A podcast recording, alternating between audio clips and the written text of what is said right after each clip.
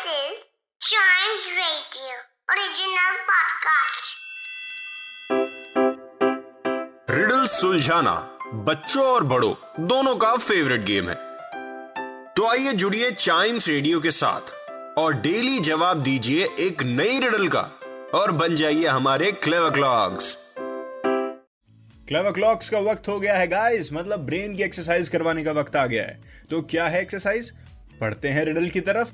और सबसे पहले हमेशा की तरह हम सॉल्व करेंगे लास्ट एपिसोड में पूछी हुई रिडल जो थी what has a bed but never sleeps bed होने के बावजूद भी यार ये कभी सोता या सोती नहीं है। क्या चीज़ है ऐसी बेड पे पड़ते? ही तो ऐसी नींद आती है, लेकिन ये सोती ही नहीं है। सोता ही नहीं है। तो क्या है ऐसी चीज़? द आंसर इज़ रिवर नदी। रिवर बेड आपने सुना होगा? रिवर बेड एग्जैक्टली आंसर आपके सामने है। सिंप्लिसिटी तक पहुँचने के लिए दिमाग को चारों दिशाओं में बड़े ही। तेज़ी से घुमाना पड़ता है, इसी वजह से क्लेवर क्लॉक्स है, इसी वजह से इसको ब्रेन की एक्सरसाइज कहा जाता है। तो आंसर इज़ रिवर जिसको हम रिवर बेड भी कहते हैं।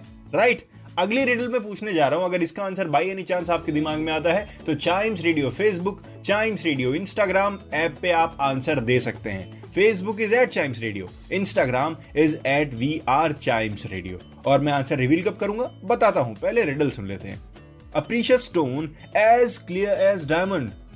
Seek it out whilst the sun near the horizon. Though you can walk on water with its power, try to keep it. And it will vanish within an hour. फिर से बोल दूं A precious stone as clear as diamond. Seek it out whilst the sun near the horizon. Though you can walk on water with its power, try to keep it. And it will vanish within an hour. क्या चीज़ हो सकती है ऐसे? Answer दीजिए। और जैसे मैंने कहा था कि मैं बताऊँगा कहाँ रिवील करूँगा।